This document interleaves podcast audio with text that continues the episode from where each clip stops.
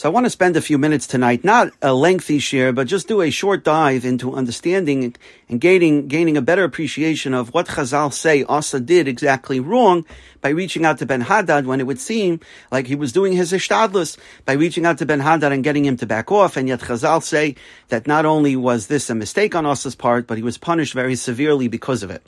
The share was started as a Oschosi L'Nishmas Yecheskel Shragim and Avram Yehuda, and it should also be a Oschosi L'Nishmas Rabbi Chiel Asher, Moshe Ben Daniel, Chaim Elazar Ben Shimshon Arya Yanes Tetzero Basi Cheskel, as well as a Schus for Fuhr Shleim Bafachayim Moshe Shua Ben Malka, Chaim Doi Ben Minarachel, and Chanalea Bas Shendel Rachel. Now Chazal tell us that the split between the Malchus of Yehuda and the Malchus of Yisrael was only supposed to last for 36 years. The original Gezerah was only for 36 years. Keneged the 36 years that Shlomo was wrongly married to Bas Parai. At the end of that period, which is now in Asa's time, Asa would have defeated Basha and the king of Aram together had he gone to war with them.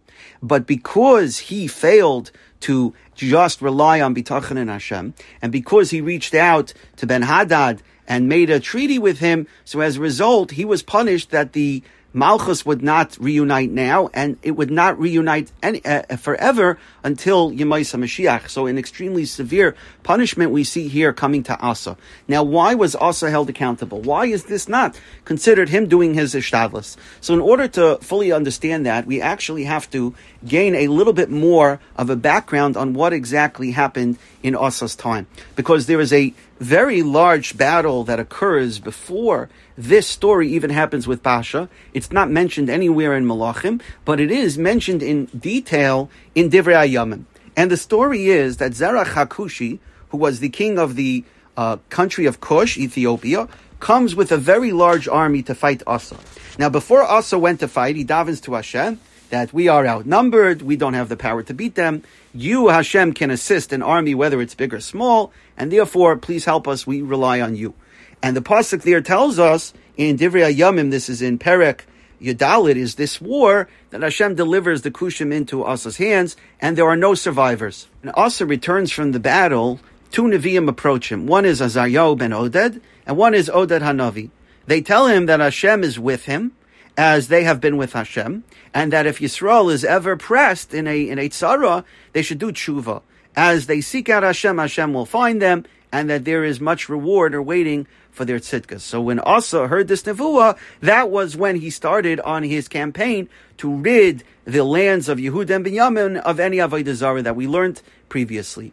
Now, after Asa receives this message from the Nevi'im, that's when Basha begins his attack, building the tower in order to stone anyone coming in and out of Yerushalayim. So we learned that Asa took the gold and the silver from the treasury of the Beis Hamikdash and from his own treasury, and he sends it to Hadad or Ben Hadad in order to get him to back off and remove himself from the siege. That would leave Basha exposed. So the Gra explains that certainly Asa had bitachon in Hashem, but his mistake was in the level of Ishtadlus. He thought that going to Hadad for assistance was necessary Ishtadlus. And the Abarbanel adds that he should have davened to Hashem because what Basha was doing was stopping people from being Oila Regel. They would not be able to enter Yerushalayim to be Oila Regel, so he should have davened to Hashem. And the Ralbag says that after the miraculous victory over the Malchus of Kush, so Asa should have realized that he only needs to rely on HaKadosh Baruch Hu. He does not need to do any ishtadlus. He does not need to make any peace treaties with Aram. And by doing so, that was a failure in his bitachon, and therefore he was punished that he was not able to reunite the, the two kingdoms of Yehuda and Yisrael together under one banner. Not only was Asa punished that he was unable to reunite the Malchus, but Aram, who he made a peace treaty with, we will see becomes a frequent invader now, attacking Eretz Yisrael. So that which he hoped to gain backfires on him completely, and Aram becomes a thorn in the side of Yehuda. In Sefer Divrei Yamim, we are told the end of the story, which again is omitted from here in Sefer Malachim, which is that after the uh, war with Basha, and we'll see that Asa is successful, so Hanani the Navi tells Asa that since he relied on Hadad and not on Hashem, he would no longer have the strength to conquer Hadad, and now there will be even more wars. In other words, Hanani is predicting now that Aram is going to be a thorn in his side. had Asa relied on Hashem and not Hadad, he would have conquered Hadad just like he did the Kushim in back, when when Zerach attacked him, and those armies of Kushim were even stronger than the combined forces of Basha and Aram. Asa is angered by this message. He felt that the Navi did not show proper kavod for the Malchus, as did other Naviim. That's the Pshat in the Ralbag. And so the Gra says that that also suspected that Hanani said these words on his own, not as a nevuah, because Hanani did not say Koyamar Hashem, as did other Nevi'im when they were quoting a nevuah, and therefore Asa was, gets angry at Hanani and he has Hanani imprisoned. So other people come to speak on behalf of Hanani, and Asa gets angry at them and also harms them as well. Malbim says that when Hanani came to talk to the king, these other people came together with him. It seemed like they were rebelling against him, and that he had the backing of these people, meaning Hanani had the backing of these people to rebel against the king, and that's why says the Malbim also has them punished. Now we will see in a few psukim that also is punished with a disease in his feet. The Mefarshim say that it's Mida Keneged Mida, since he did not go and fight against Aram and Basha, even though he saw from his fights with the Kushim that when he has bitachon he would be successful. So the same feet that had not walked with bitachon no longer had strength to walk at all.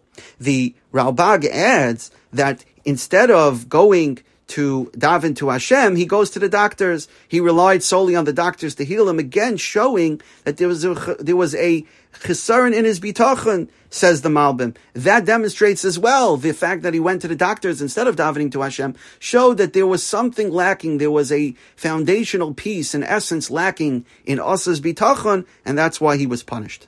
The Amloy says the lesson you see from Asa is, of course, a person has to try to guard his safety, guard his health, and seeing a doctor is often necessary, ishtadlus, but you still have to have bitachon that ultimately the refuah and the Yeshua comes from Hashem.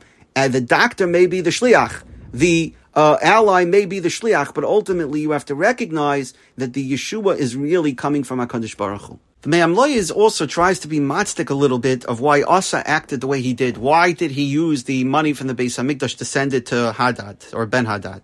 So the Me'am Lo'ez explains that Asa recalled that David was held accountable when he did not use the money that he had put aside for the Beis Hamikdash to feed the people during the famine. And we saw that that's why Shlomo Melech did not use the money that David had collected because it was considered, in a certain sense, blood money, that David had kept it uh, uh, stored and hidden and segregated from the people when it could have been used to feed the people during the famine. So Asa decided he would not make the same mistake, and instead he empties the treasury of the Beis Hamikdash and his own treasury in order to create an alliance with the people. But again, there was a lack of bitachon that we saw, and that ultimately is why Asa is punished. The Yafeh Lalev just ends off by saying that a person should always be mispalel, that takala, that bad should not come to the world as a result of his actions. And he says here that Asa dug a pit in Ramah after um, the the uh, war with Basha, and later on that same pit is used by Yishmael ben Nesanya, the one who assassinates Gedaliah. At that time of the assassination, he kills uh, many people and he throws their bodies in the pit. So it comes out that this pit that Asa dug ends up being a takala many years later, that it's utilized for Ra. And the reason is that since Asa sinned over here by relying on Ben Hadad, so therefore Hashem caused that his actions should become something that is used for bad later on in the world. And that's because of the concept of Megalgal and Schus Chayev, that since Asa did something bad here, therefore his actions bore out that they were used for Ra even many years later, even though he did not have that intention when he dug the pit.